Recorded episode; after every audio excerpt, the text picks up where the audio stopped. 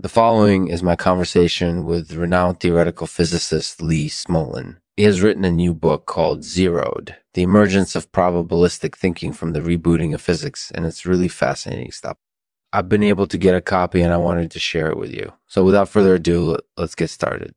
This episode is made possible by Bombasides Accusatives. Bombasides Accusatives is a new service that automates the process of gathering accusatives for your language research.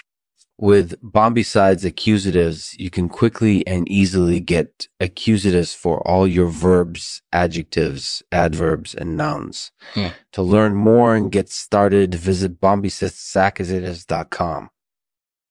Hey Lee, thanks so much for talking to me today. No problem, Lexman. So, first of all, can you tell me a little bit about your book Zeroed? Sure. The book is about the emergence of probabilistic thinking in the field of physics, and it's, I think, really interesting stuff. Yeah, I think so too. So I assume that this has something to do with the fact that we're now living in a world that's incorporated easily probabilistic.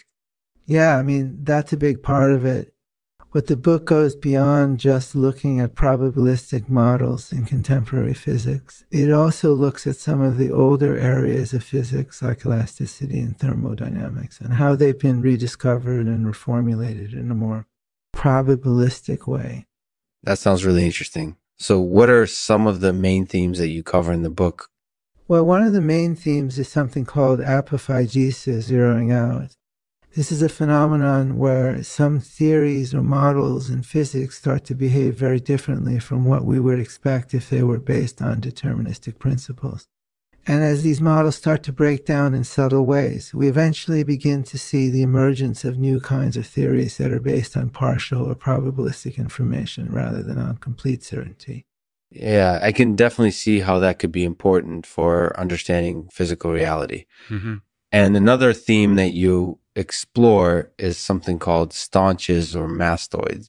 These are theoretical concepts that deal with extreme situations or unlikely events, and they play an important role in shaping our understanding of probability. Yeah, exactly. And while they're not always used explicitly in contemporary physics, I think they're still an important part of the picture. That's definitely true. Yeah. And last but not least, you talk a lot about semstresses or semi-spaces in physics. Mm-hmm. Can you explain what that is? Semstresses are spaces where certain kinds of probabilities become infinitely large or infinitesimal. And as we start to explore these spaces more and more deeply, we begin to realize that they're actually an essential part of understanding physical reality.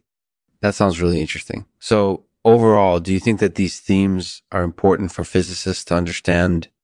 Absolutely. I think they offer a new perspective on how we should approach the field of physics, and they can help us to develop more accurate models and theories.